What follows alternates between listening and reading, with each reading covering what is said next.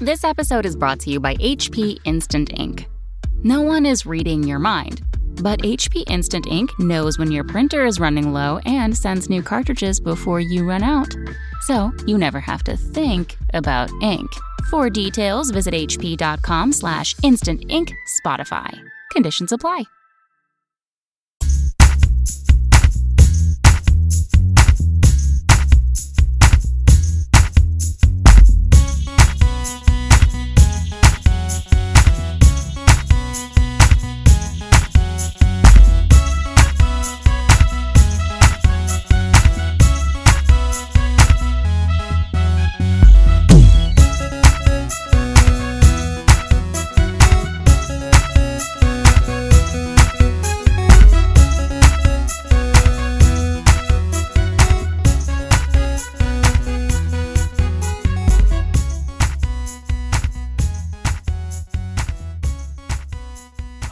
Everyone, and welcome to Chapter Tactics, your 40k podcast which focuses on playing Warhammer 40k competitively at all levels of the game.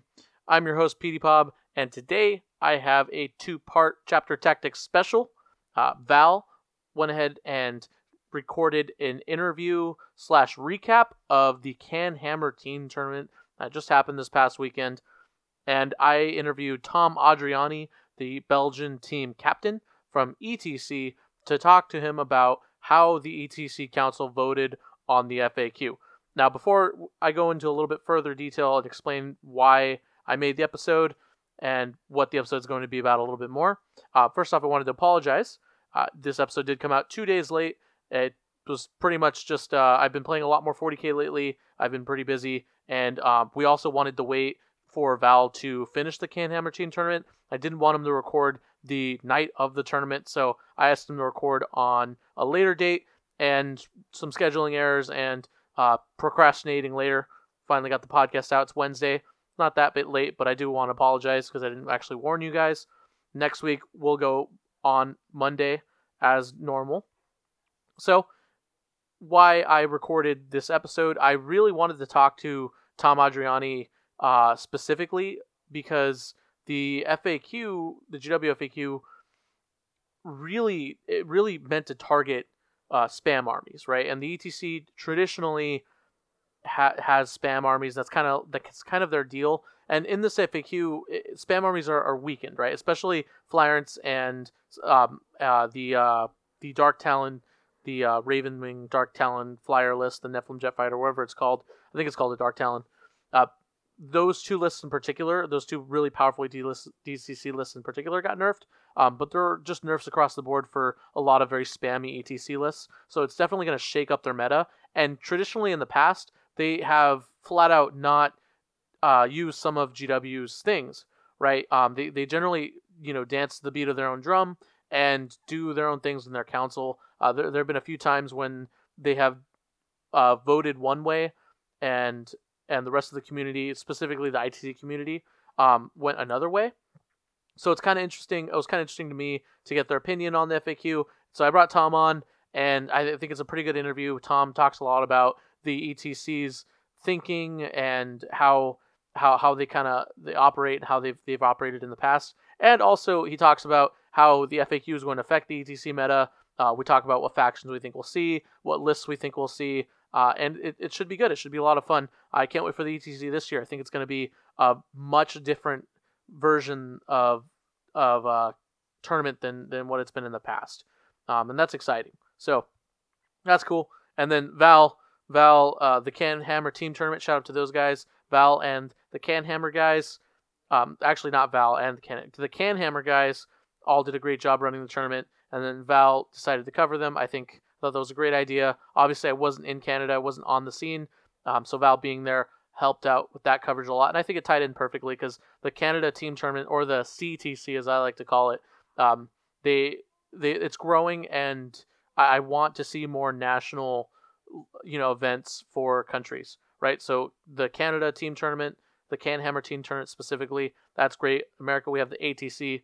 In Europe, we have the ETC. Maybe one day we'll have a global team tournament officially. I don't know. I doubt it. Uh, right now, the ETC is is kind of already that platform, um, but those are definitely three large team tournaments that that are going to do nothing but growing. So it, it's really exciting, and I think it's a, a really great. I think it's it's really good to to highlight what those organizations have done. So that's it, guys. I hope you guys enjoy this episode and have a good one. Hey guys, here I am with Tom Adriani of ETC fame, specifically the leader of the Belgian team champion, Belgian team on the ETC. Say hi, Tom. Hello, how are you guys?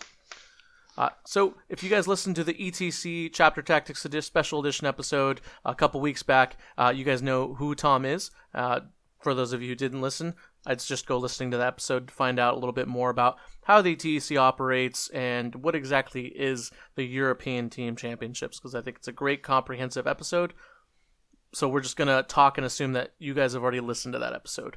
So, Tom, I brought you on here to talk about one thing something that the FAQ community or the 40k community has been dying to know about about the 40k FAQ. That is, how did the ETC guys respond to the GW FAQ? Well, yeah, the ETC is uh, run by the captains basically. So every team has a captain, and they uh, overall all decide what's going to happen. So every year we have uh, like a couple of votes that are going on to discuss like small changes to the rules packs or, or stuff like that. So with uh, Games Workshop changing things over with their chapter approved and introducing new missions and now this big FAQ that's also having big impact on games. I think we'll be having those votes more often uh, per year. And uh, over the years, over the in the past years, the, the captains were very conservative. So what that means is they want to stick as close as possible to the, the rules as the rules book laid them out. Um, so in the past this was not the case because we've been running ETCs without named characters for quite a while. That changed like in sixth or, or at the end of fifth or something. So the past few years we were running everything very close to the book. So with these new changes that were coming out, uh, we had a vote about it last week, and basically the captains all decided that we're gonna stick with uh, the FAQ and all the proposed changes. So we're adopting all the rules that Games Workshop has just put out. This means we'll be limited to three data sheet, three data sheets. Uh, we'll be using all the new beta rules. So yeah, it uh, upsets quite a few things. Uh, yeah, it does. A few months out from the ETC, so I think almost every team out there is now scrambling, looking for lists and new concepts and stuff like that. So it's a big change for sure. Okay, and and so you mentioned that the ETC does organization tends to lean more conservatively in in the rules decisions, and I, I do agree. Uh, it's it in the past it has been of a completely different meta, and I know you guys still don't allow Forge World, correct? Yeah, that's true. Yeah. Yeah. So so even now it's still a unique meta. So if you if you want to shake up your community, your local community, and run ETC events, I recommend it. They can be very fun, especially just the team element. But I'm digressing. So uh, I, I know that you guys sat and you guys talked about the FAQ at length to make a decision on it. What was the overall feeling of all the captains? Were you guys were you guys upset about the FAQ changes? Were you happy, um, neutral? Just give me like your general thoughts. Yeah, well, it's kind of strange because we had a, a vote like after the last ETC, and we had a, a vote about limiting the datasheets to three maximum, just like Games Workshop just did, and the captains actually voted it down. So, but now that Games Workshop has actually um, proposed it themselves, they changed their opinion, and it was actually won by a landslide this vote. So, mm. so yeah, it's a, it's a bit strange to see this this duality, you know. So, if we propose something, that's might be better for the game. They're like, oh no, because that's not the, ga- the way the game's supposed to be played. But then when Games Workshop does it, it's quite okay, and they run with it.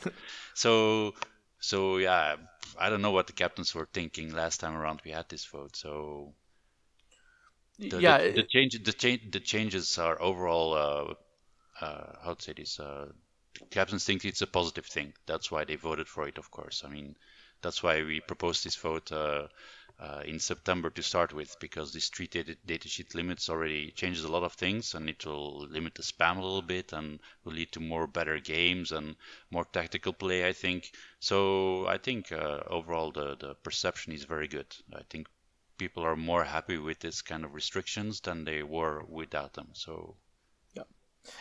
And I, I think it's funny because because uh here at the ITC, um, specifically when we were when we had votes and we had rules proposals that GW then enacted and followed. Um, obviously, we didn't get every rule correct, um, but it, it, dramatically changed how people reacted depending on who was presenting the rule to them. So it's the same thing with you guys.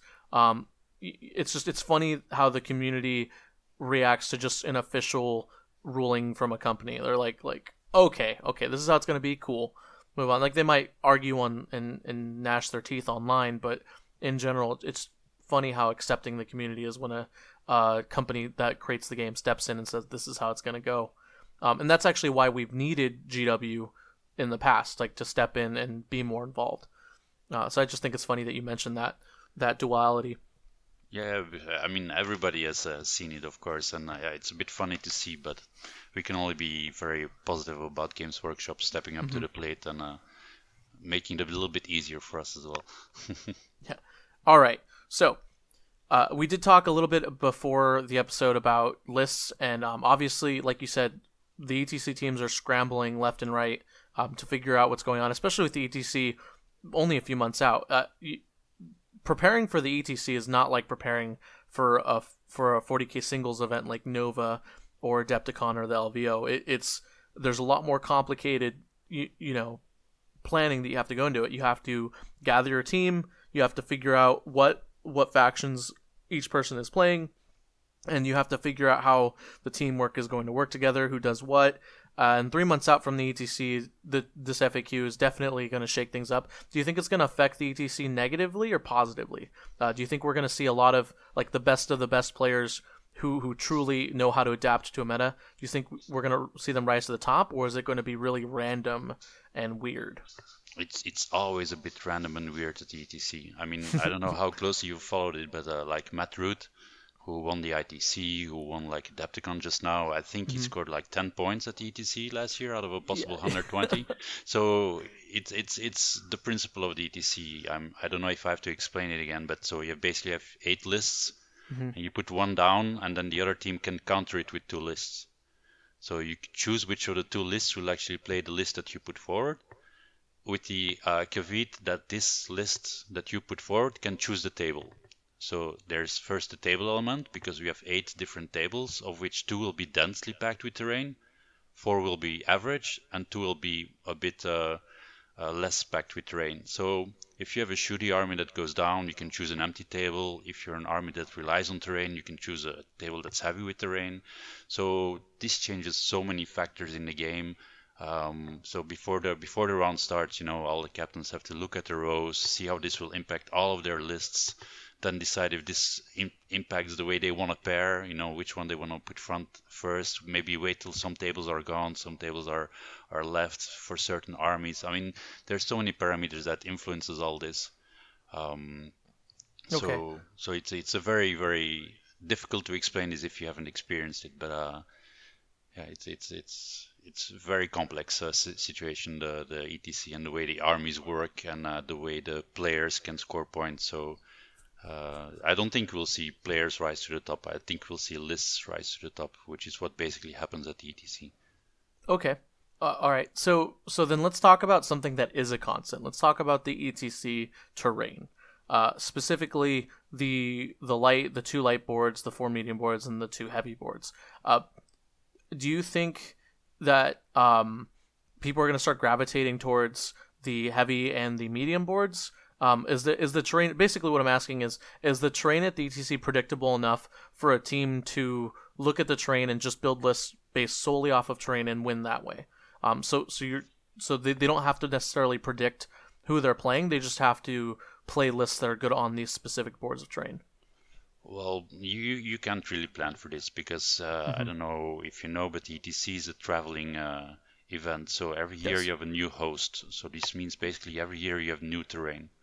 Um, so it's not like Adepticon where like Nick knew there was a little terrain, so he built a list uh, circumventing that. You basically have no idea what the terrain will be like, except when you go on site and actually see it for yourself. So I think this year it will be okay because the organizer is uh, uh, to get terrain from everywhere in the neighboring countries and whatnot. But like last year in Spain, it was actually an atrocity. You know, on some tables there was almost no terrain or no terrain that you could interact with. You know, it was just like some pillars or stuff that you couldn't even put put models on. So, so I, I don't think uh, the terrain will be an influence on on the the teams making lists. Uh, I don't. They will go from the strength of the the player and the strength of the list more than what the terrain will do for them. It's just an added bonus if you can grab some line of sight blocking table or an empty table or that's not something you can plan for generally at ETC. Okay. Okay. Uh, so uh, staying on the terrain topic, there was one thing you guys v- didn't vote to use from the FAQ, and I believe it was the only thing you guys didn't vote to use, and that was the the uh, unit not being able to charge uh, another unit if it's on a terrain feature and it cannot physically fit there. Uh, I believe you guys changed that. So so in the ETC, you will be able to charge a unit even if you're even if the other unit cannot physically fit on the terrain piece to charge a unit.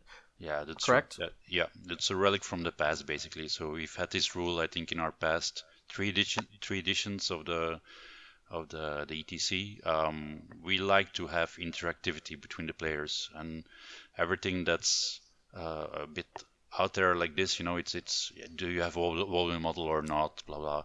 We normally always go in favor of the rule that lets you interact with your opponent more than oh no, there's no interactivity and you can't do this because you have to understand uh, these ETC players, uh, they're a pool of very competitive guys and they will abuse and misuse small rulings like this because they will play for it, they will plan for it and they will use it to maximum effect every single time.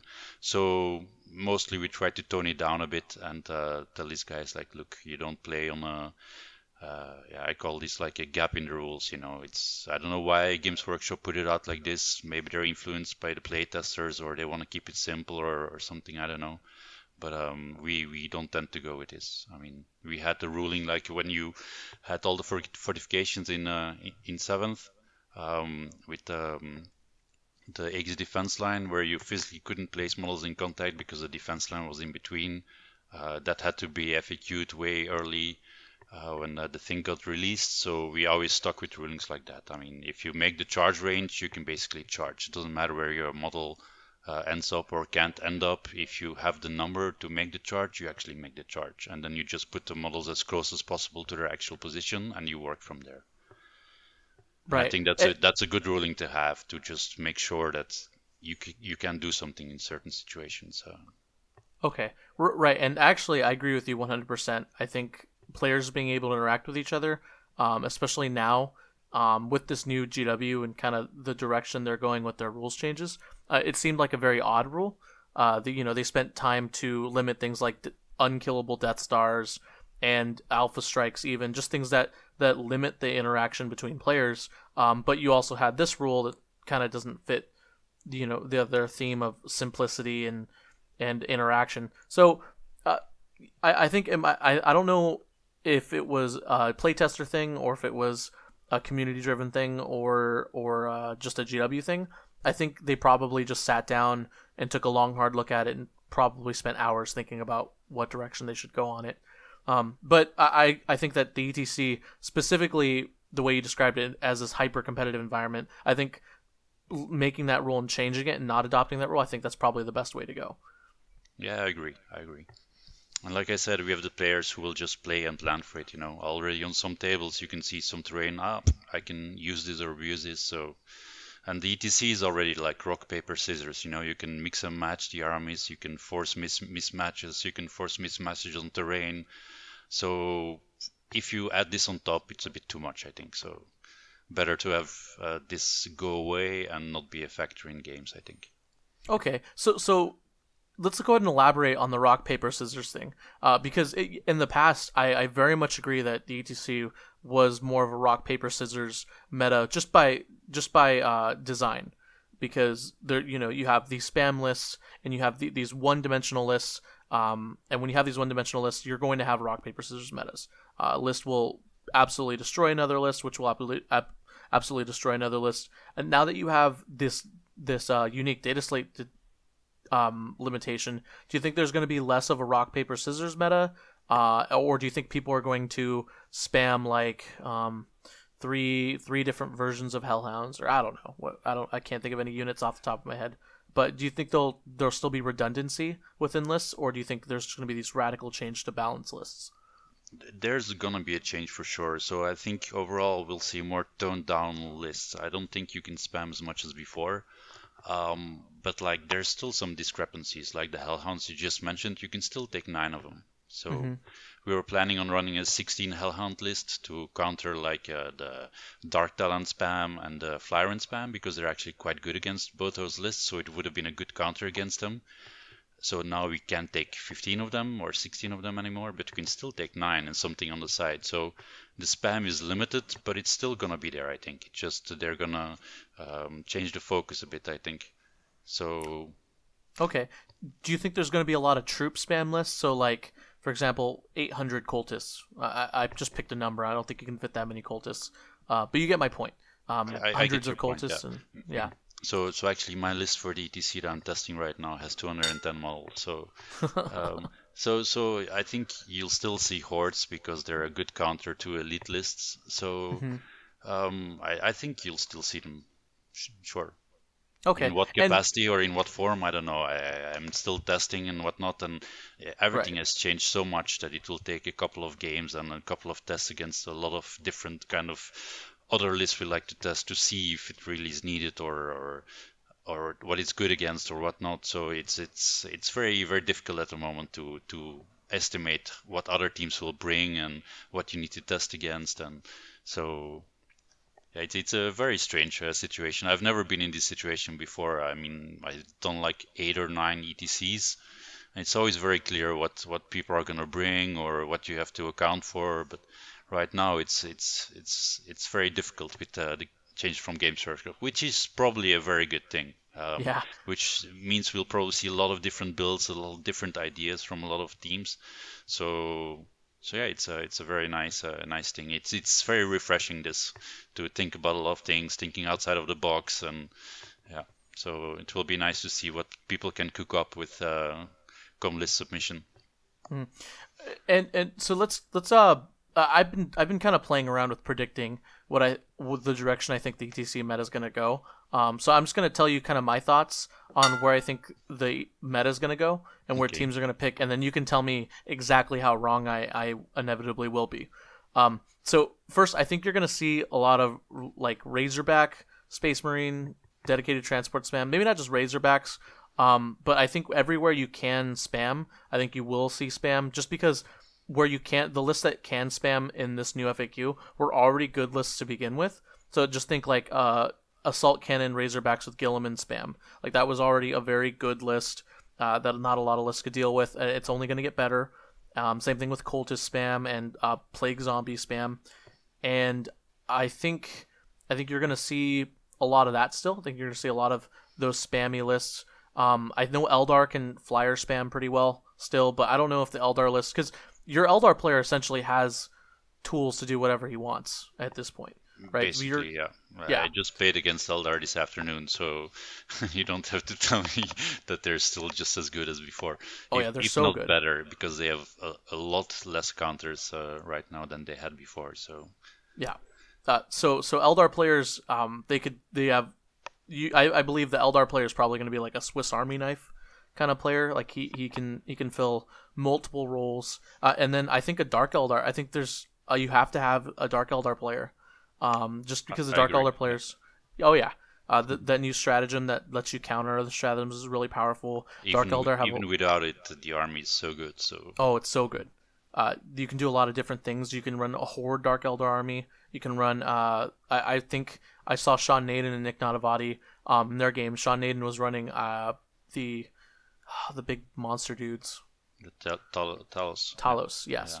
Yeah. Uh, there's there's so I think you'll see Eldar. You'll have a Dark Eldar and an Eldar player. You'll probably have two or three players with spam lists. Um, I I don't. I, I mean, you could probably even have two Space Marine spam lists. You could probably do like Dark Angels with Azrael and Assault Cannon spam. Is that is that any good? I don't I don't know. I think they're better with infantry and with running infantry? full plasma. Yeah, and full plasma.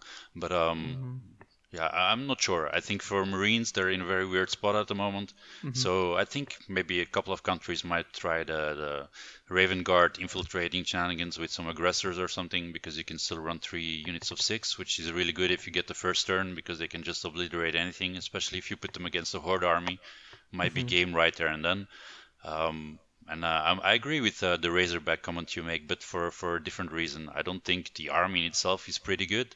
I just think that it became much more of a shooty uh, kind of game because of the changes that Games Workshop did. I mean, the Alpha Strike is a lot less. Uh, you have to screen less and whatnot. So I think the focus will be more on on high toughness things. So I think like stuff like running uh, berserkers in rhinos will be more prevalent than before. I think that's something that a lot of teams might uh, try to run. Like put, putting them as Alpha Legion, if they get first turn, infiltrate them. If they don't get first turn, put them behind the Rhino so they can be shot at or whatnot. So, so I think we'll see a lot of uh, Rhino variant uh, lists. Yes, for sure. Okay. And when is the cutoff for ETC's codex? Um, for like let let's say if uh, GW releases six codexes between now and the ETC team, um, when is the cutoff for when codexes are allowed at the ETC? Yeah, so I think beginning of June we are having our list submission, so it's 2 weeks before that. So Okay. So so uh, kind of so coming up soon, basically. yeah, I can check for you. So And the reason why I'm asking, okay, uh, well, while you're looking that up, Yeah, um, the reason why I'm asking is is uh, the the second part of my prediction is I think that there are going to be really cool, unique lists um, that we're not going to see a lot of. I, I'm particularly looking forward to seeing like what good teams like uh, or all star teams pick. Like the Germans, um, England, you guys, Belgium, uh, the U.S. team, I think is going to be very, very, very cool and very, very unique and different. Um, but they basically, are for some reason. yeah, they, they they try their special little snow. They don't do very well all the time, actually never. But um, Actually, they come the- pretty the close. American You know, team. they just lose like the one game, which drops them down a notch. You know, it's yeah, it's quite okay. I mean, the Americans have a good reputation at the ETC, so you don't have to talk them down this much. They're I'm just actually doing doing pretty good. Yeah. yeah, and, and I'm looking forward to their performance this year. But I was just messing with them a little bit, um, especially Matt Root. Matt Root, I, I I like to mess with him, and he knows he's a much better player than me. But uh, anyways, so uh, I think that there you'll probably see some really weird things like uh, orc orc boys spam. I don't know, just uh, mate see space wolves, sisters of battle. I, I just I, I as I'm looking through all the factions, I, I just I see a lot of unpredictable things that that open up now because things like um, spam is dead, or things like the uh, the Dark Talos, not the Dark Talos, the Dark, the Raven, the the Dark Angel. What is that flyer? The Razor, the not the Razor and Jet Fighter, the Dark Talon. the yeah the Dark Talon, yes, or is it the Nephilim Jet Fighter? I don't No, remember. it's a Dark Talon. Yeah, Dark with all the shots. Yeah. Yeah, yeah. So things like like that and flyer and spam are dead. Um, so I, I feel like you're gonna see a lot more unique lists come out of the roadwork. Uh, so an ETC team might consist of two to three off the wall unique factions. Uh, maybe some guy finally dusts off his his Blood Angels or his Space Wolves army, uh, and then you'll see probably three spam lists of some kind still, uh, and then you'll probably get an Eldar and a Dark Eldar player, or an Eldar and a Chaos player. Um, just two really good factions, or an Eldar and a Tyranid player. Yeah, I agree. I agree. Um, like uh, we've been testing with Sisters of Battle, so I thought thinking just taking Sisters to the ETC, but actually after the ETC, uh, the FAQ dropped, I decided to, to to drop them because my army was based around all dominions in uh, Immolators, which Oh. is now not a thing anymore because you can just take three, and then I think the army is not good enough to actually to actually do it. So my my thing was just blocking the board by doing your scout move and then having all uh, Stormbolter sisters in it, so you could just Stormbolter all the Horde to death as well. So all those things are not an option anymore. So I think with just three ints of Dominion, the, the army falls a bit flat on its face. So so Yeah. so yeah, and I- then we're also thinking of maybe running a 15 Dragoon list. I mean, testing it, it's quite okay. It's doing quite well. So oh, we we might see stuff like that. You know, it's still spammy. I mean, you have 15 of one kind of uh, unit that costs like I don't know 800, 900 points of your army. So So yeah, you will still see spam for sure, I think. Mm. But uh, it, will, it will be nice, interesting combos instead of uh, the stuff you normally see. Yeah. Yeah, it won't be an entire list. It'll be a spamming of two or three things instead of just one thing. Um, but and and just to go back on sisters, uh, I I never actually thought about that, but having army wide scout on sisters previously is actually the best thing about the army. Easily. Yeah, sure. It, it eight, uh, eighth edition is all about board control and zoning people out, right? I mean, it's just about surviving, not so much as doing damage, but just taking cards and scoring points. I mean, ETC is using Eternal War and Maelstrom, so if you can rack up Maelstrom during a game and deny your opponent to score, it's actually very good. If you can just stay alive till the end, you will not lose your game, which is what ETC is all about. You know, these these type of armies like the sisters they just have to score and not be tabled so and they can do that very well so okay. How did the ECC did the ECC always have maelstrom missions since they've come out? Uh, pretty much yeah. Since the okay. beginning. We changed uh we decided not to use all the cards. We had a limited deck in the beginning. We there were like 36 and we decided to use only 24 of those. Um, but now we're just using the full deck. Okay, how do you guys patrol that, uh, police that? Um, obviously, I, I, play a lot of card games. Um, Shadespire is going through a little bit of growing pains right now, um, in terms of policing a card game, essentially, because um, you you obviously want to prevent cheating and and um, manipulation of the cards. Uh, so how do you guys police that? Do you guys like require sleeves? Do you count decks? Do you give out decks? Um, basically, it's it's it polices itself. So I mean, your opponent will always keep an eye on what you do. If something's mm-hmm. going on a bit fishy, the ref will be involved immediately. And it's very simple. If you get caught cheating at something like that, you're out. So I don't think anybody will take the risk. now, are you out or is your team out? No, you're out. So, but all your games are 20-0 for your team, which basically oh, means yeah. you almost ought to lose all rounds. yeah, yeah, that's not that's yeah. bad. So so that's very bad. So I don't think anybody will resort to that. Uh... Okay. Cool. How many how many teams have have uh, signed up this year? Um, we don't know yet. So uh, we I think we'll open up registrations uh, in a month or something. I mean, you can already register right now on the tourneykeeper.net applica- application, but I think actual payments will only go out next month somewhere. So until that happens, we won't know for sure who's coming because everybody can just sign up on the, the tourney keeper registration, but as long as they haven't paid, it's unsure if they will attend or not. So, but I think uh, over the past few years, we've always had at least 30 teams. So, and then we have teams like Australia who always skip a year. So last year they didn't attend, so this year they're attending. So it might be that this year again we have uh, some more teams. Um, so so we have Team Argentina attending for the first time as well. So I hope we will get up to 34 or 36 this year. Okay, right on. Right, did did you find that cutoff date? Yeah, yeah, I found that cutoff date. So um, me check. So we'll stop. Uh, we'll have list submission by July 2nd. We'll stop all the publications by June 11th. So this hopefully means orcs will still be in. Um, and then the FAQ uh, from Games Workshop, we'll have a deadline on June 25th. So that's two weeks before the list submission deadline.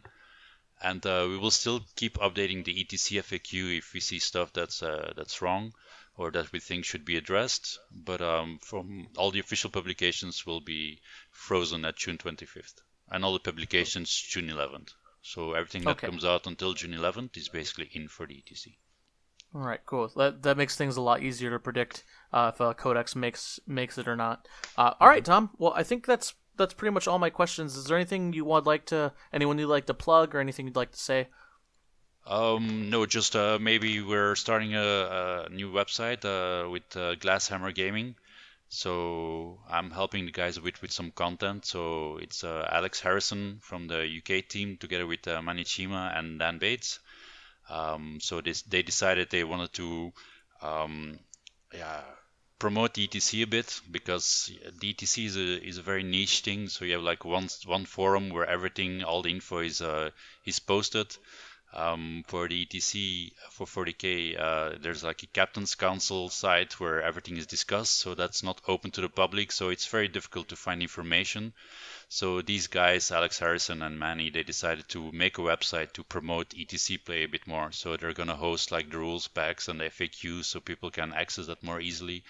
And they will also do some streaming games and post some some content about etc specific stuff so people that are interested in it can follow a bit more closely and have a bit of a better idea of uh, what is going on.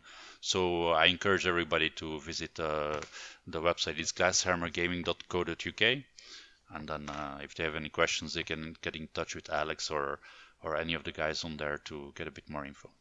Yeah and so this I, I is actually want... oh, go ahead yeah, I just wanted to plug that for a little bit, yeah, because I think yeah. it's very important to get any information about ETC out there because I often get this this remark, you know, ah, oh, yeah, but I didn't know or I couldn't find the the rules pack or it's very difficult to get information or stuff like that. So this is a good step towards making it a bit more broad and easier accessible by everybody. So.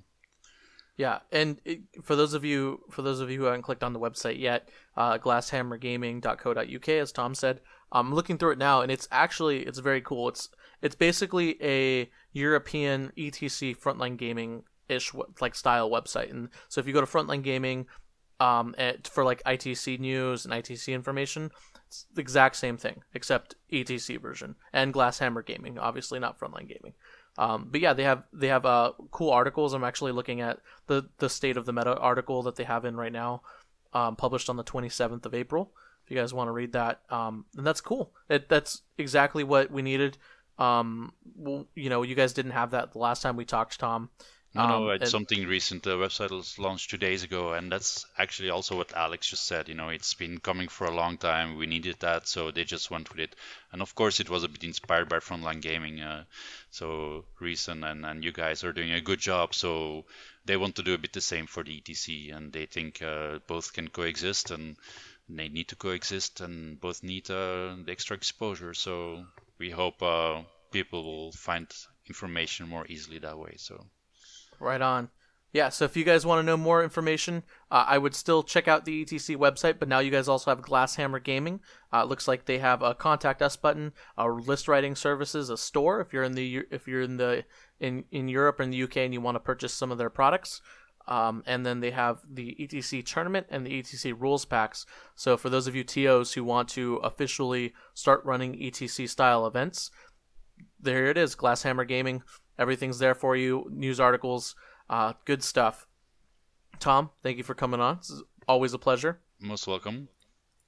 All right, guys. So if you guys like this, like hearing more about the ETC, let me know. Email me, frontlinegamingpeteypab at gmail.com. Uh, I strive to give you guys as much broad information as possible about the 40k competitive scene. Um, so if there's anything else you guys want to talk about that that's a large part of the 40k competitive community, um, that's not just ETC or ITC, hit me up. I'm always looking for more interesting competitive 40k news to talk about.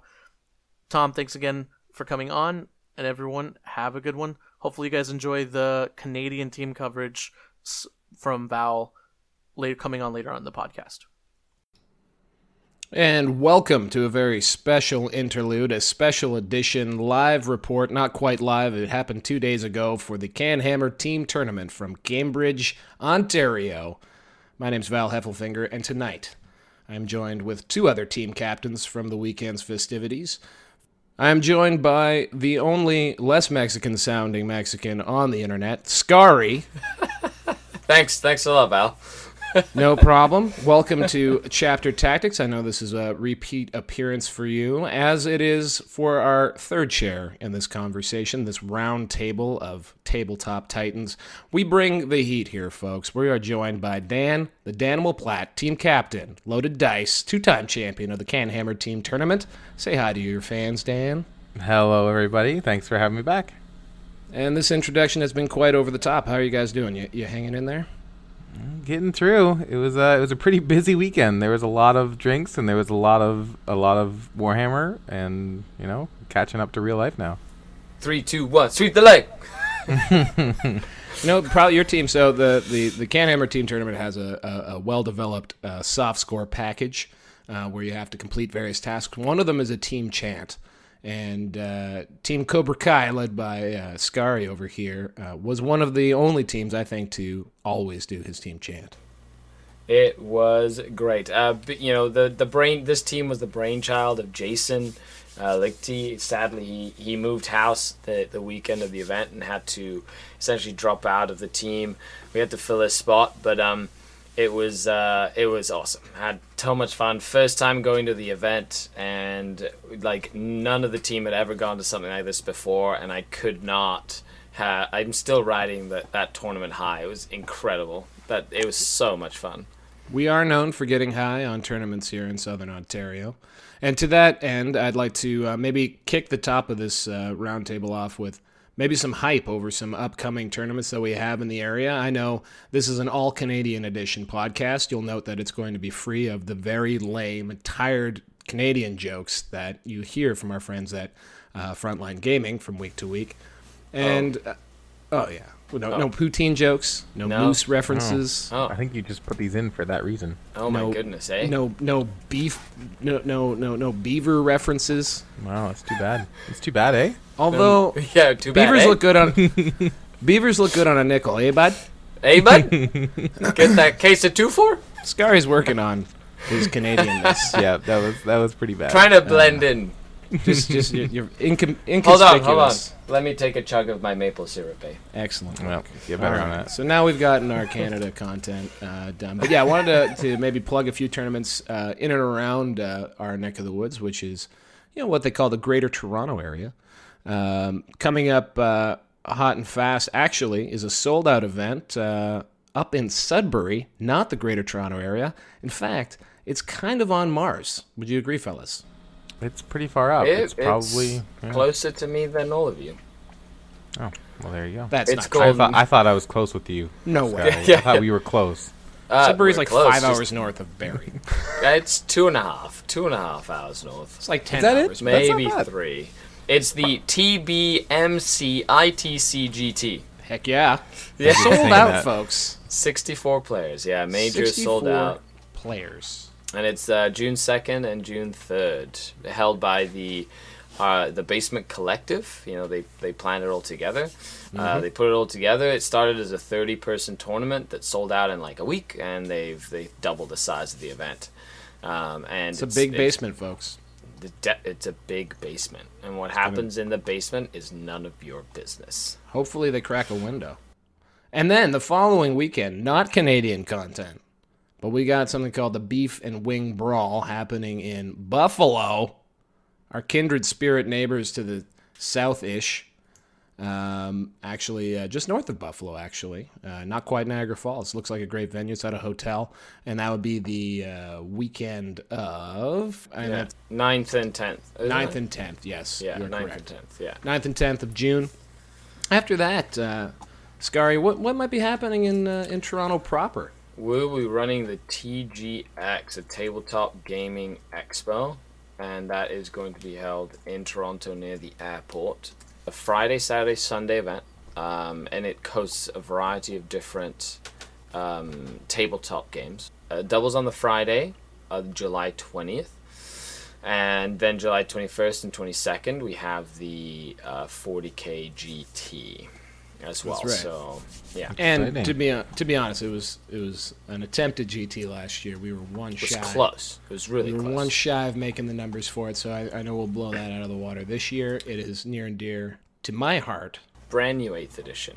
Yeah, it was brand new eighth edition. It came out like five minutes before that. We were all making it up. Um, there was still a character spam and flyer spam list in the in the event though, so that's pretty cool. And then uh, finally, there's a really I think Cadillac uh, event coming up in August. You want to take that one, Mr. Dan Platt? Yeah, it's probably one of the premier events in Ontario. It's called Capital City Bloodbath. Screw that, man. I'm saying the world. If you In see the the, world. If, if you see the ter- the terrain from the, the the pictures of the Can Hammer Team tournament, you're like, that looks beautiful. I want to play on that. Here's your opportunity. Take it away, Dan. Hype it up. Uh, it is, yeah. It's a it's a really cool event. It's got a great venue. It's it's sitting in this actually a really nice looking area part of Ottawa. Um, huge place, uh, lots of tables, capital. lots of events. Yes, Ottawa is the capital of Canada. Thank you, everyone. Um, no, you will not see any of the standard uh, polar bears. They've been routed out for the month. Mm-hmm. Um, it's August, obviously. They're they're, Um, they're hot. They're they're in the shade, It's, it's a warm time of year, you know. they're like koala Um, bears in the summer. Yeah, something like Just that. lazy. Yeah. Uh, no, it's a great event. It's going to be big. Um, every time they actually, I think they've already sold like a good 60, 70 percent of their tickets or something, That's which is amazing. amazing. Yeah. Yeah. Uh, but yeah, it's definitely one of the premier events in Canada. Everyone's uh, looking forward to go to it. Uh, late August, I think. What were they? 13th, 14th, or something, or 15th, 16th? Uh, we should have looked that up. There's anyway, probably we Capital could say. City Bloodbath in just uh, literally across the street from the airport, much like TGX in, in, It's in the- Toronto. It's the 18th and 19th of August. Why, thank you, 18th Ruben. and 19th of August, folks. You heard it here. Giving you the fresh Southern Ontario tournament news. That's why you tune into Chapter Tactics. Wait a second. No, it's not, but we plugged them anyway. Because apparently we can, Hammer, here in the Great White North.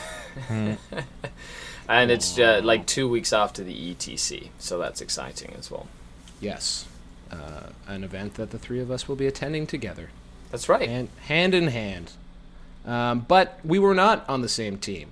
Uh, only days ago, we had to put our our, our loyalties aside and, uh, and and try and hurt each other's feelings on the tabletop. Does anyone want to take point on explaining uh, the Canhammer Team Tournament, the format, what's going on with it? Well, I can definitely jump in on that. If you have been familiar with the ATC at all, if anyone's encountered that, with much of the listeners, I imagine, have seen it. But for anybody who hasn't, uh, this is a five person team event. So you come up with a, a team of friends, get ready, um, and you play against another five man team for the event.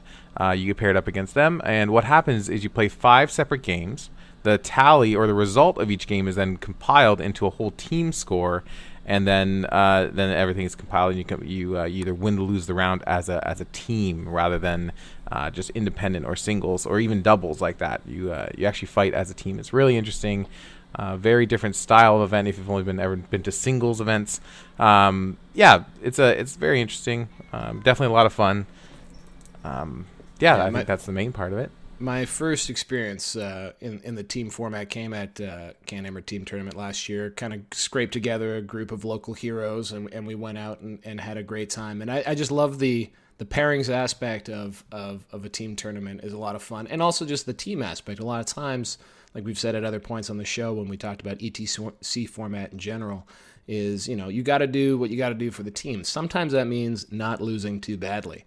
Um, so you know, even if you are in a bad matchup, you know there's still a game to be had just by not getting blown off the table. And uh, the Can Hammer Team Tournament too. One one um, annoying but also awesome thing about it is uh, it sells out uh, about as soon as it goes on sale. So uh, if if it is something that does grab your attention, you got to be ready to grab your tickets. Uh, the second they go available, there's a room for this year. They got it up to 22 teams. 22 teams, 110 people at the So it was event. yeah. 110 people, very coveted, uh, you know, tickets, and you could tell that if they had the the venue for it, they could up the capacity quite a bit. But um, yeah, if you do, if if this uh, whets your whistle and uh, makes you want to come up to Canada to compete, or if you're a Canadian and you're thinking, hey, I've never heard of this before, just be ready. I guess usually they go on sale what January ish. I think it was actually November. It sells out almost immediately. 110 players. Uh, yeah, so 22 teams. Uh, illustrious history. Uh, very cool. Very fun event. All right. So speaking of illustrious history, why don't we uh, maybe kick off with a little bit of a of, of a of a share of you know what was your team? Maybe some of the main lists that you guys picked. Uh, yeah, Dan, uh, illustrious history. Uh, I think I referred to it in your, in your introduction. Uh, you very humbly, uh, at the end of the event on the weekend, were walking around with an Adepticon medal around your neck. You're not one who's shy of the podium. Uh, what has Loaded Dice done in the history of this tournament? Yeah, so Loaded Dice is my uh, my London, Ontario-based uh, Warhammer 40k team. Uh, we have been in the scene for quite a while, and of course, we wanted to come to the team event. Um, when it was uh, when it was fir- when Canhammer Team Tournament was first founded, uh, we showed up and we actually won. Uh, so that's pretty exciting. It was it was not quite as big, but still pretty big. Uh, we came back the next year. We won again. So our name as the first two spots on the uh, on the Stanley Cup, if you will, of the uh, of the Canhammer Team Tournament. and we won't blow the lead, and we'll uh, we'll discover maybe in a little bit whether or not there is a third etching of loaded dice on that on that hallowed trophy. Um, so, uh, what, what was your team comprised of? What five lists did you guys bring, and uh, and why did you feel like they were the best choices? Sure, we had a uh, so just uh, just so everyone knows this what this event was pre uh, big FAQ TM. Um, it was so it's it's going to be distinct from what is going to might be the current meta when you listen to this kind of thing, but uh, we will jump right into it. Uh, we brought a Poxwalker farm list, um, maybe not completely optimized. There's five Plagueburst crawlers in it. Uh, we brought a Dark Talon Hell on Wings list. That was terrible and defeated people. Um, we brought a actually a new Necron list with three three C'tans, some wraiths, and a bunch of characters. And How did that go for you? You know, that was actually one of our interesting lists. It, we we had to we had a, a late a last minute drop uh, from our team, so we had to bring in a new person who only had Necrons. The Necron book was only out for like you know two days or something before we had to submit our lists. So we had to fumble through and fight. We did pretty good. He had some good matchups. He had some bad matchups. I just like the idea that it's like, oh shit, we need a new player. Uh, uh, I guess we'll take the Necrons guy. Like we, yeah, well, problem, just same this problem. brand new thing. Yeah, let's just go for that, right? But um, yeah, so that's the other list. That's one of the other lists we brought. Um, I feel like, oh yeah, we brought the uh, the Eldar list. The Eldar list. The Um, Eldar everyone knows the Eldar list. It's pretty simple, but uh, it is what it is. And we brought the the nasty. This is the army that I played. The um, the seven Hive Tyrant, three Moloch, hurt you in the feelings Hooty hoo. kind of army. Um, and that's what I brought. So those are our five lists. And what about uh, you, Scary?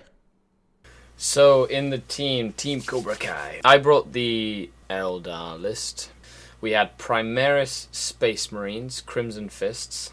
This was a very, a very interesting Primaris Space Marine list. It didn't look like much on paper, but was played by Rob, who had uh, who has been developing and playing this list for, you know, you know, five months or almost six months.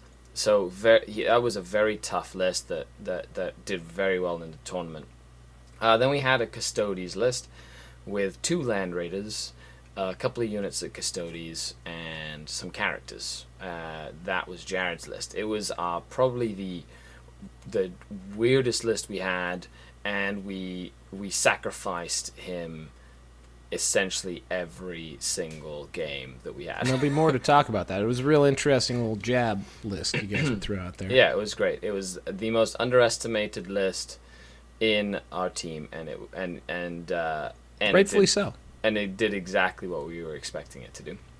Um, then we had uh, Kevin, who who brought his uh, Astra Militarum, had one Shadow Sword, where most Astra Militarums just had three. Uh, a couple of Punishers, uh, Crusaders, cool little Crusader unit with their Storm Shields, which uh, you know would tie things up in combat, which is really fun. Uh, Bullgryn, and then some Psyker support and some Sentinels for screening. Um, and then uh, the last one was uh, Chris. Chris brought uh, about 80 Gene Stealers. And that was uh, a combination of both uh, Leviathan Gene Stealers with a Swarm Lord, as well as um, Gene Stealer Cult um, ones as well. That and, and they all would come in in different ways. So his was a very aggressive, pressure style army as well. Very cool. Um, rounding up the pack here, I was uh, captaining my beloved team, Cash Money Hammer. Uh, we all had T-shirts, by the way. Everyone had T-shirts. That's how cool we are at this event. Um, uh, on our team, uh, I myself wound up uh, piloting an Imperial Soup uh, Custodes mixed with Scions. I guess you might describe it as not optimized, but it was a lot of fun. Uh, also had you know three assassins, Celestine, lots of cool tools, able to move around the board, recycling command points. It was uh, unlike a list I've ever really played. Uh, had to learn it for the event uh, because uh, one of our team members uh, about a month ago was like, "Can't wait for the tournament next week, fellas," and we said it's actually in three weeks. And uh, he said, "Oh shit, I can't do that." So then we wound up with a, a, a, a Necrons player, just like uh, with Dan's Dan's team. And uh, this guy, you know, he, I, I wrote him to see, you know, if I, I knew he had been uh, interested in, in Necrons and, and like super passionate about it. He came to TGX last year, so I reached out to him because Necrons maybe they're the new hotness. I don't know, but he's up in Thunder Bay. Now we mentioned Sudbury before, but Thunder Bay, Thunder Bay, way further north than even that. It's up at the lakehead, top of Lake Superior. This guy has been rocking Necron since the Leak Codex came out. So he was well trained, ready for this moment, and uh, he came in actually and played really strong all the way through. Um, then we had, of course, uh, Flying Hive Tyrants, uh, piloted by a guy who absolutely loves uh, his Tyranids here.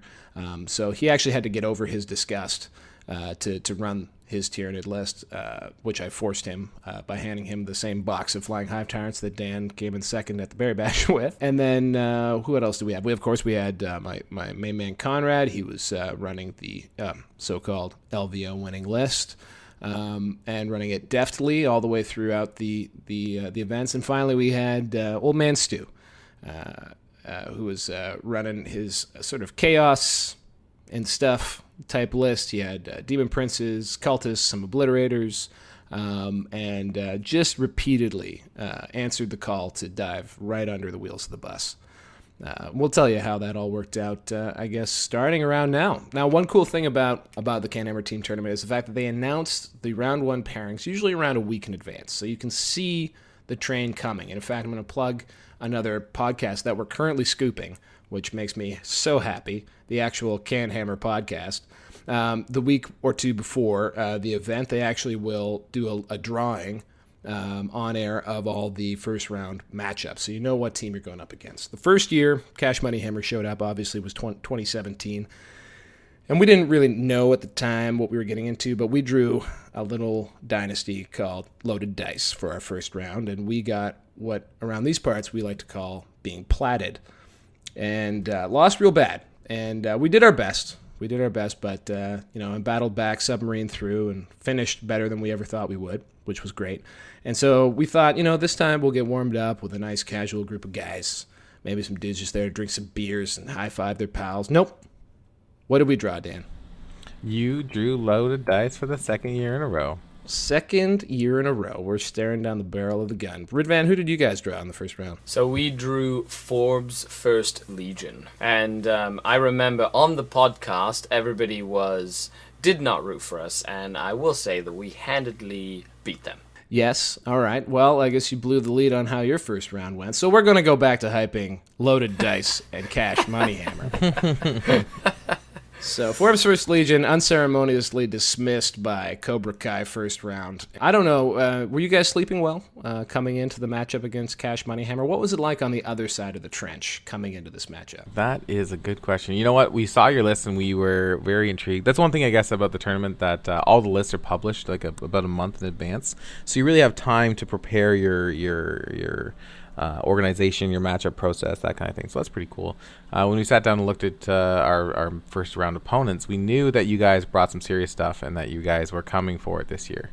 Um, so it was good to see that the that the intensity was there. Um, you had some answers for us, which was uh, which was very interesting. Uh, we had some conversion lists that we had to kind of take out. Um, but it uh, we knew it wasn't going to be an easy uh, easy walk in that particular park. That's for sure. So I'll tell you what was going on on our side. Mm-hmm. Uh, uh, first, uh, we moved through. Uh, I think it was denial, and then then it was anger.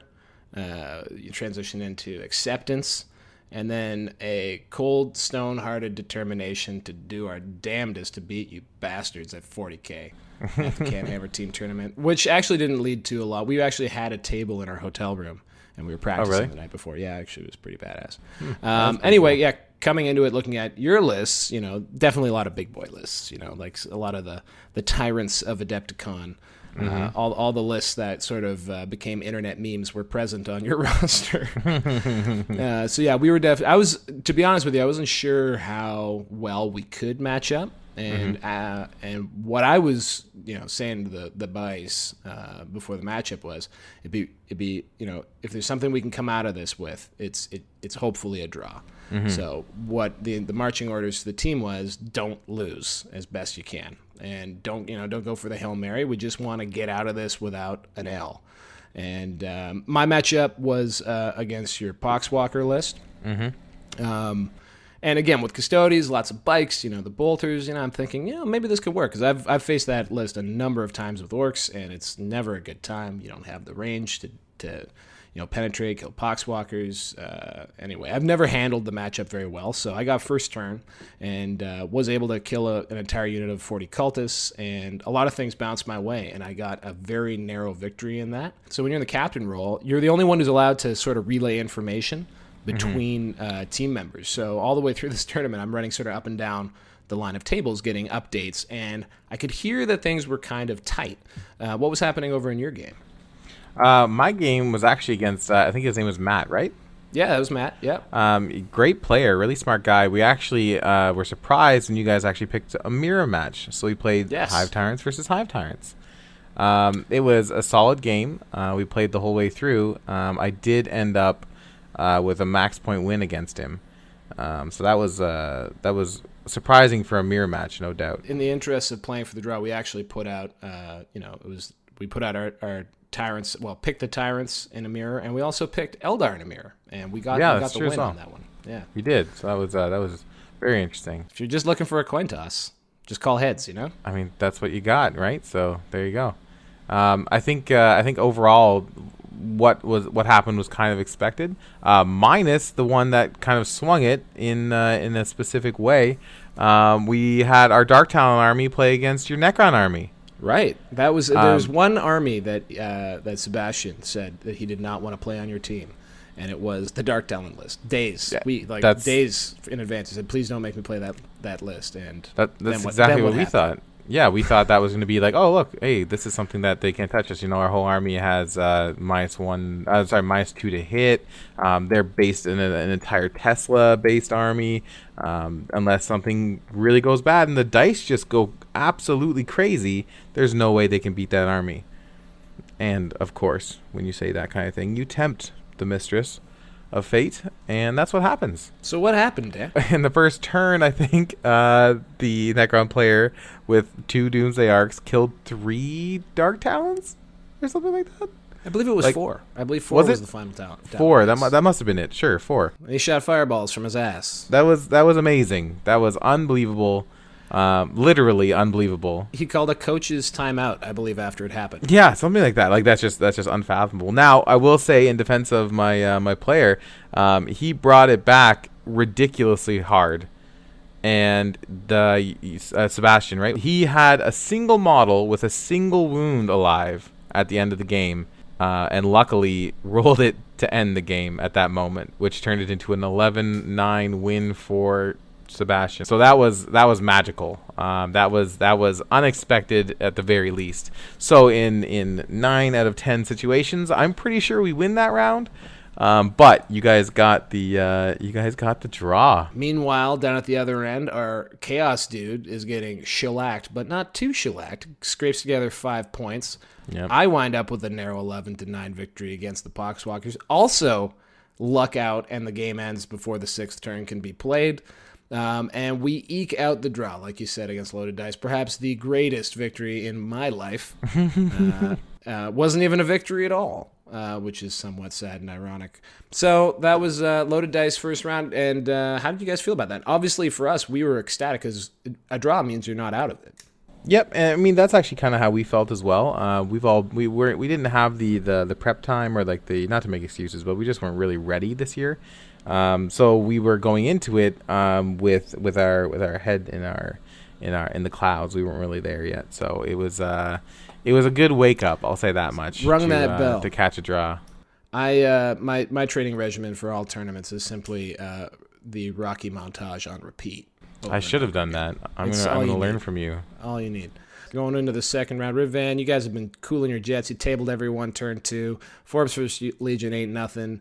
No, no. I heard they- you say it. They're chumps. They, they fought hard. Uh, We were surprised. Um, it came down to the last game, and we pulled, we pulled. Uh, like uh, just so everybody understands, each game is from zero to twenty points. So a round of five is uh, zero to hundred points.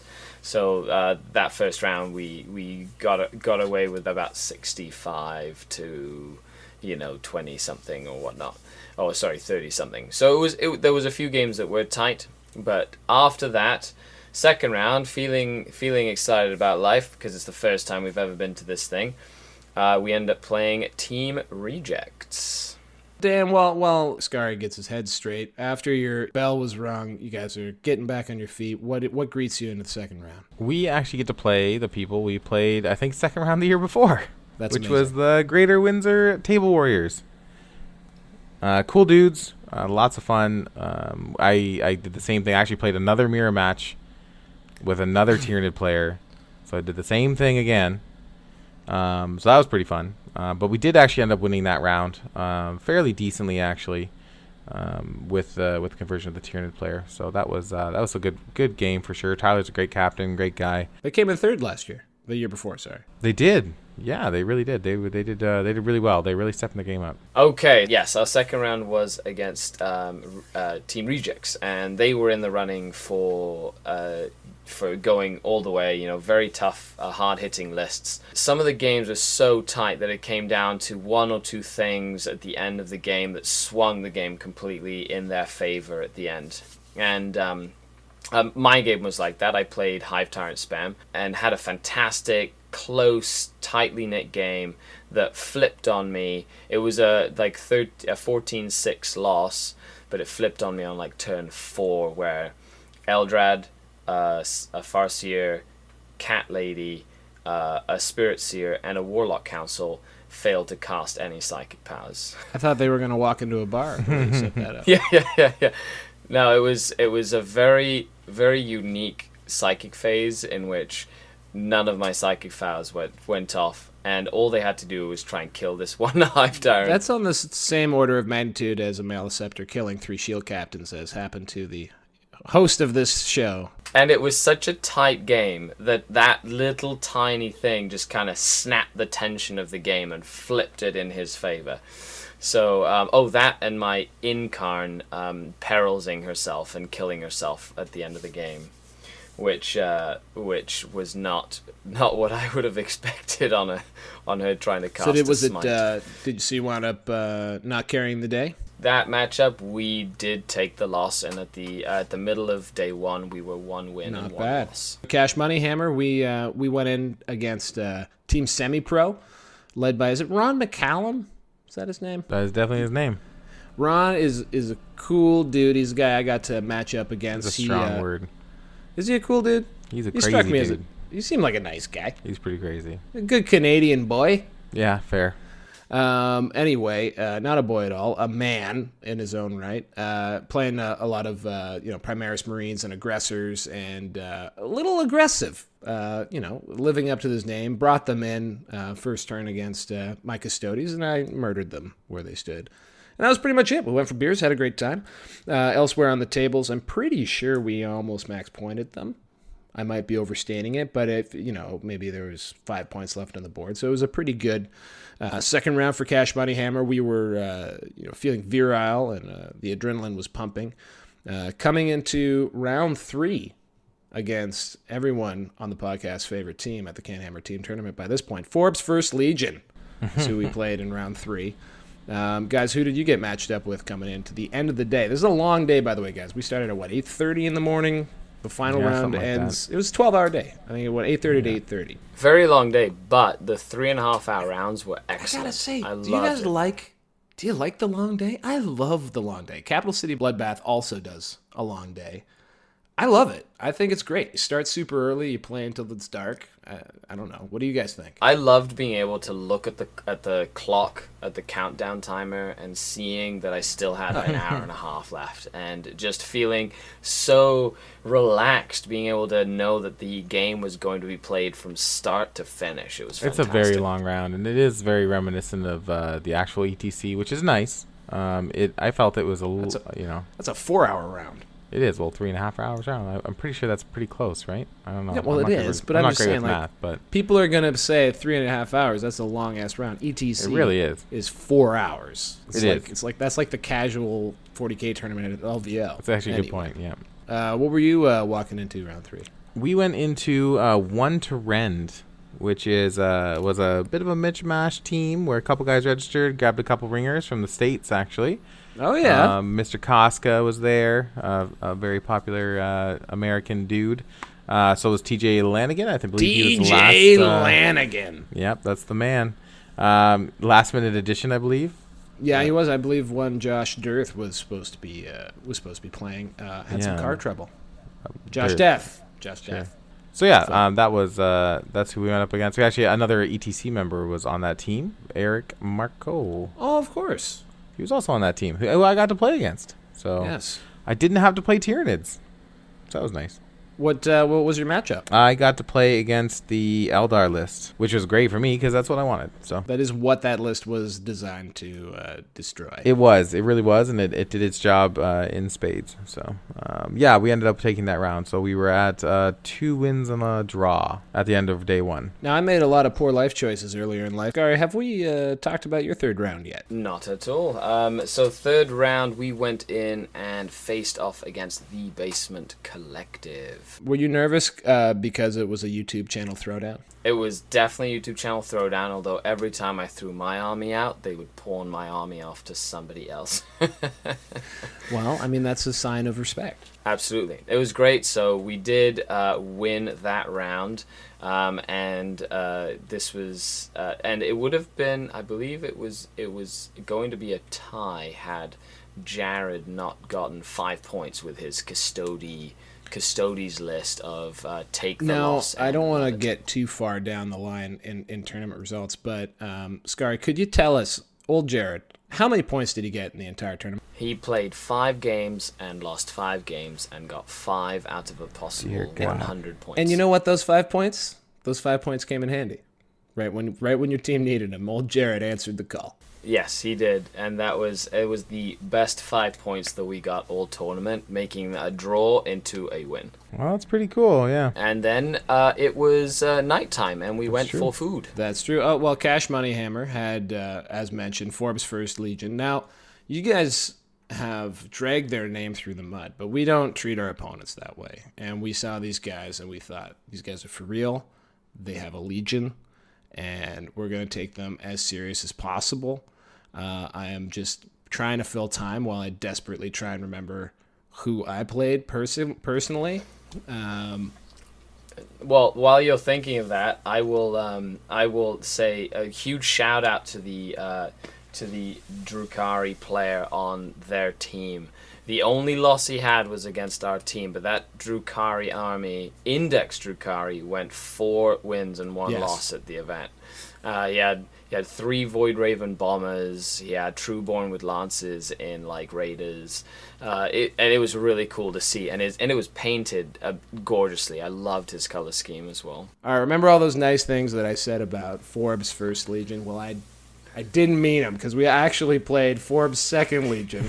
Thanks to the magic of editing, you guys don't know that I forgot who we played for about five minutes, and I've been ma- fiendishly scrolling through the list of army lists for that period of time. I, I got to play uh, a really nice guy playing Eldar. He uh, wasn't well. He was playing a pure Biel-Tan, um, you know. Um, largely aspect driven list. It actually was a lot of fun because he had a lot of small specialty units. I had my, you know, uh, juiced up Custodes dudes on bikes running around. There was a lot of segments and areas of the board where there was just a few models that that kind of swung the game.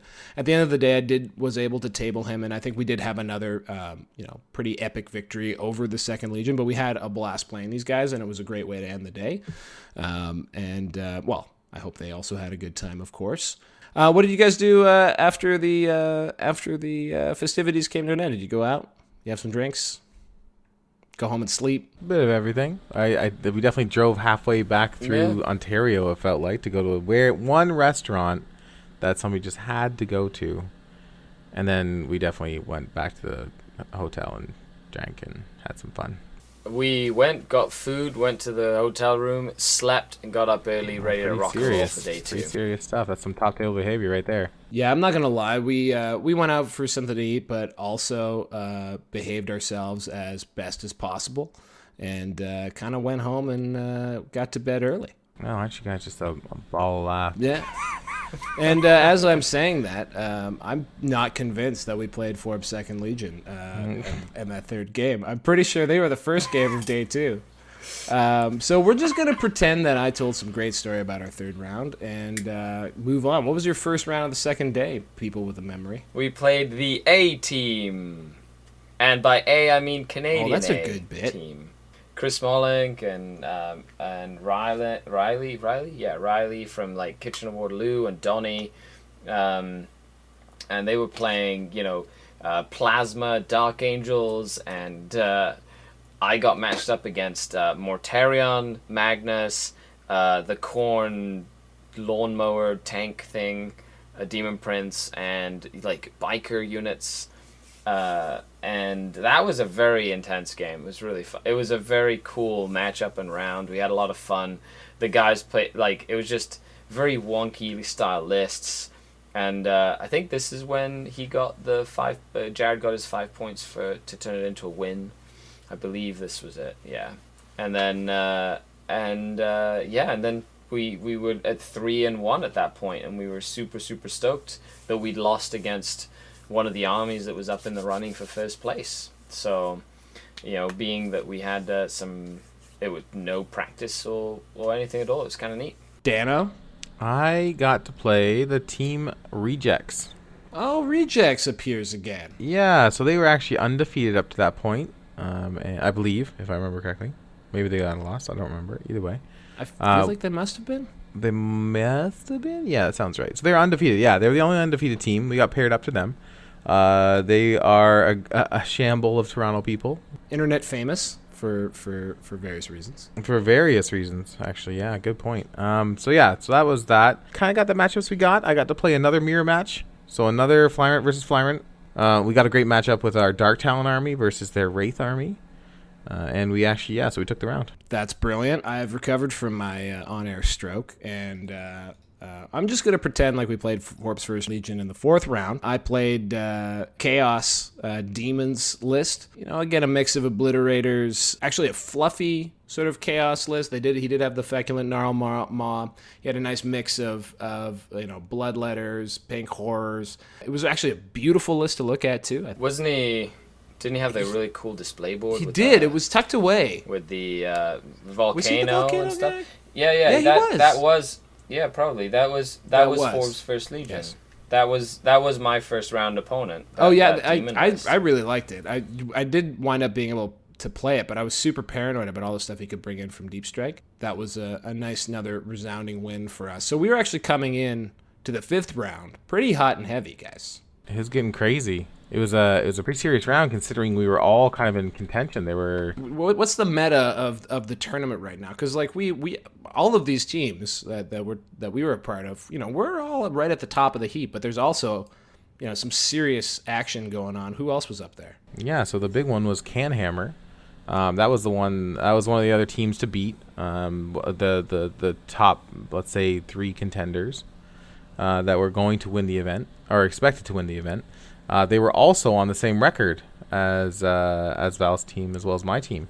Uh, three wins and a draw. So it really was anybody's game. There were, if I'm not mistaken, there was not a team on four wins going into the last round, Yeah, that's right. So it's uh, which is pretty wild. rather interesting. Yeah, so it was, it was very dramatic. Um, anything could have really happened. Uh, but interesting, uh, obviously Val and my team had already played, so somebody had to either get paired up or paired down. Of course, Cash Money Hammer doesn't care how you get there as long as you pay the bills. And we got pared down. You did, you sure did. We got pared down to some chumps, some some also ran team called Cobra Kai. that is Yep. correct. Now, I'm not gonna lie to you. I might have done a quiet fist pump when I saw that I wasn't about to play Canhammer and instead had to play Cobra Kai for what I think was actually the, the title here. Yeah, so we were re- we were really excited to get to play Cobra Kai and not the guys who we thought we were supposed to be afraid of. But uh, how did you feel seeing our names on that list, uh, uh, Scary? Well, as we had been saying the entire tournament, just one more game of 40k. I thought it was sweep the leg. Well, that's what we were saying, but I meant that was our team chant. In the huddle, we were talking about focusing Yeah. on the one game we had left and how we had Right. exceeded all expectations and just kind of go out and just play a game and, and have some fun, really. If it sounds really cliche, but we just knew we didn't want to play the Eldar on Yep. your list because that was my list. And we knew that. Um, that that we couldn't have that we Yeah. wanted the Space Marines against the Tyranids, and we knew boy. that we wanted um, and then as soon as our god player saw your Well- army, that we wanted that matchup. So we knew that a couple of things had to happen, but we we were just we were just ready to to, to throw some punches and, and show. So here's could, here's what two done. of uh, our players, uh, you know, on the team uh, in contention in the hunt to win the whole thing. Uh, they thought, hey, let's go to Wendy's and be completely late for the round, which was awesome. Uh, so I've thrown them right under the bus on this podcast, and I've been waiting three days to do this, even though I still love them. Um, anyway, we came in um, and decided to do what we had been doing the whole tournament, which was uh, essentially would throw out our hammer, which was uh, which was our Tyranids list, and uh, you know that's how we wound up playing Dan, and and uh, you know generally speaking was was how it would go, and I believe you returned both the guard list and the um, and the Space Marines list. And on that list, I think honestly the wiser choice would have been to take the guard, but we saw, you know, incorrectly identified the aggressors as being a bunch of chumps. Tell you what, uh, what what do those aggressors do? Can you approximate how many shots those aggressors can f- dump into a flying hive tyrant? It's uh, two d six plus, um, I believe, twelve shots at close range or something like that. So we're talking a veritable fuck ton of bolter shots uh, coming in at. Those aggressors do a lot. Yeah, compared with the rerolls from the what- chapter what was- master as well as the rerolls. So reading this list, uh, someone said uh, on my team, "Who's the what? What's the chapter tactics?" And I replied, "Who cares?" Uh, because I read that it was Crimson Fists. This was dumb. You know what wound up happening? Uh, it, it ignores cover. It That's ignores why. cover and also tabled the shit out of our Tyranids uh, list. So checkbox one for Cobra Kai on on that matchup. We also uh, threw uh, took the bait, hook, line, and sinker uh, through our Eldar list at Custodes, who delightfully got stomped. So that was our twenty points. Um, we uh, we you're, you're noticing a theme here. Every single matchup we played into their evil hands. Um, they we got totally totally destroyed in the in the in the matchup game. Uh, very outfoxed, and so I tip my cap to you guys because I mean I got I got to play Kevin, who's uh, probably the I've never thought of guard as being crafty, but I just like to shout out uh, him for having like amazing control of his stratagems. There were uh, one time there was this cool thing where I you know always I'll, I'll, I'll throw Celestine out, tie up some tanks in the backfield, you know, just be disruptive. And I activated a Calidus assassin first that was doing the same thing, and he uh, stratagem interrupted the combat phase so that he could base Celestine with one of his tanks, me- meaning that his other tank didn't get caught up in, in close combat. I don't know. Have you guys ever heard of that? Blew my mind when he did that. I thought it was coolest thing. Um, so anyway, I got move, yeah. I was trying to hide essentially uh, behind an umbrella stand from a shadow sword with a bunch of Custodes bikers, and it didn't work out too well for me. So that was a tabling. Did we get more than twenty points in the final matchup? I won my matchup. That yeah, no, we got a sixty. I think we got 60 Maybe the Necrons. po- Yeah, Did the Kudu Necrons maybe win?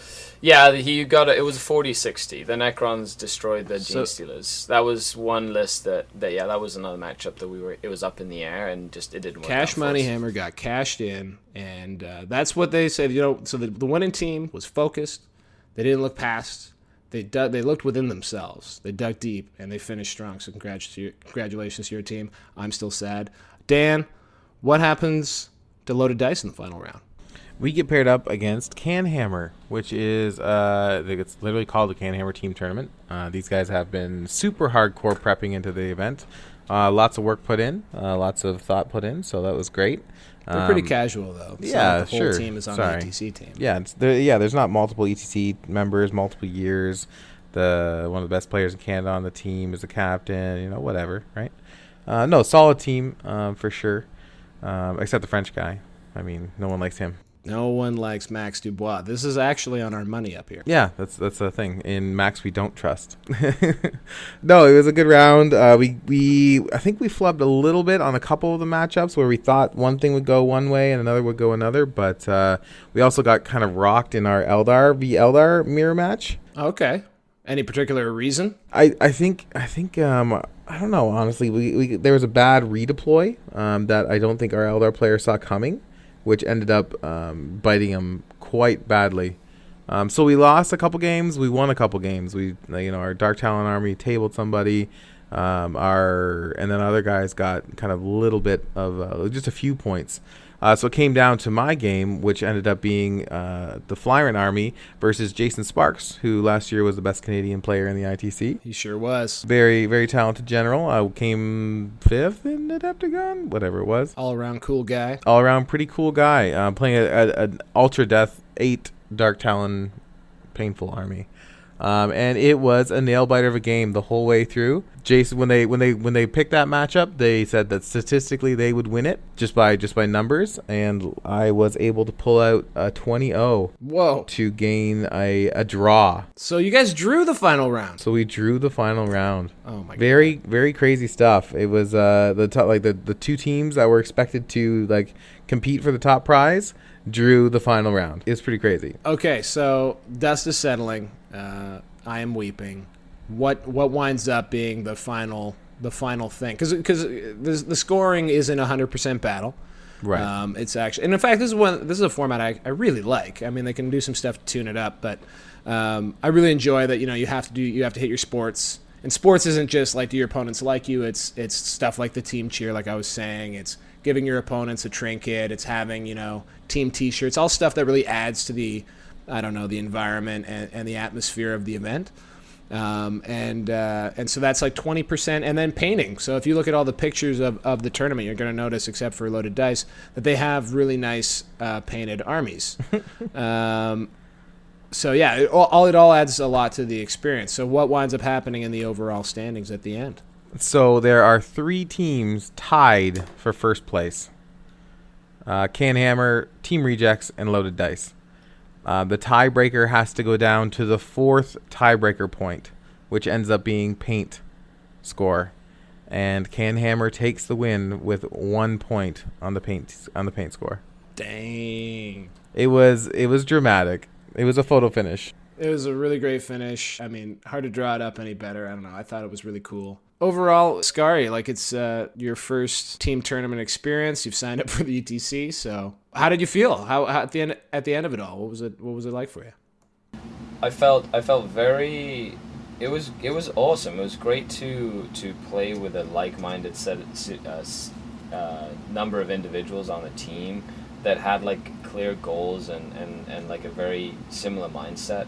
And it was really cool to see how even if you lost a game, you know, you, your team still had a chance of winning as long as you did your part, you know, and uh, and that itself was just great experience here for going to the to the actual ETC. And our placing just surprised the hell out. We had no expectations going into our first Canhammer Team Tournament Yeah. event, but um, you know we didn't like no expectations just meant that there was no pressure. But we were very very pleased getting um, getting our fourth place standing at uh, out of twenty two very very cool team. Like it was just great all in general. So we're very very pleased with that result. Yeah, I think you guys should be real proud of proud of your, your efforts out there. No, I think the, your whole team played really craftily. You were playing lists that I don't know. I think there's something to playing a list that isn't like hundred percent on meta because you know you do stuff like what I do, which is you know look past it and uh, make horrible matchup mistakes.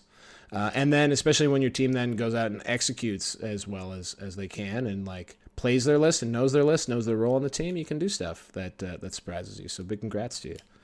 Uh, Dan, what about the debrief from from Loaded Dice? How did it all feel at the end of the day?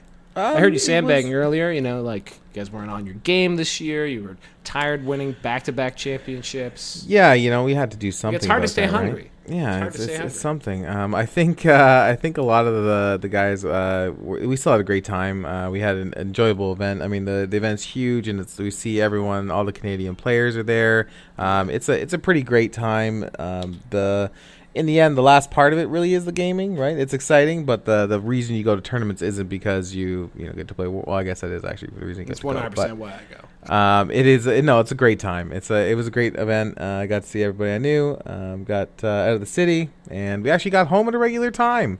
When That's right. you know, which is uh, something I actually really decided to look forward to. So You, you know, because A, start early. Yeah. I think this is the thing that people can really get into. Start your tournaments early. People get to go home. yep, I uh, I would have to 100% agree. So You yeah, can no, I have enjoyed a it. longer round. Yep, You, if you you don't need to do three and a half hours, hell, you could do two forty five. Yeah, you don't have to wake You up at haven't- 11 o'clock and then go to the tournament. Just wake up Right. and get going. Yeah, yeah. Yeah. All right. Well, guys, um, any final thoughts before we wrap up this Canadian hijacking of chapter tactics? It was a fantastic event. I um, we're already planning for next year. Um, we're looking forward to really cracking down now that it's ETC time. Uh, but it was I highly recommend it. You know, and if you have a chance to go to a team event like this, it is just such a breath of fresh air. I do think ATC actually still has uh, spots available. So Oh, if- really? if, this has turned you onto the team event uh, atmosphere, very different than the Adepticon style and format, but ATC is much more similar to this. Uh, I'm pretty sure you can still go if you wanted. All right, guys. Uh, I thank you so much for your time. I hope uh, you didn't mind the, the hosting job too badly tonight. It was a lot of fun to get to, to see you both out there at the CHTT. Can't wait to start getting into the thick of things with Team Canada, crafting up some nasty lists in this new meta we're in. Yeah, for sure. Thanks for having us. Yeah, absolutely. And thanks a lot, Chapter Tactics uh, crew, for not letting us technically do this because we You just fully stole it. it. What? What? Hack the mainframe, Yeah. guys. Zeros and ones. No big deal. So thank you, yes, to Pablo for loaning us this here podcast. In fact, we're going to throw it back over to him. Uh, I believe he's got an ETC related interview. All right, guys. Thank you so much. That was fun. Yeah, for sure, buddy. Thanks. I tried to radio host the shit out of you guys. Got so excited I couldn't remember. fucking game. It'll at least hopefully be comical.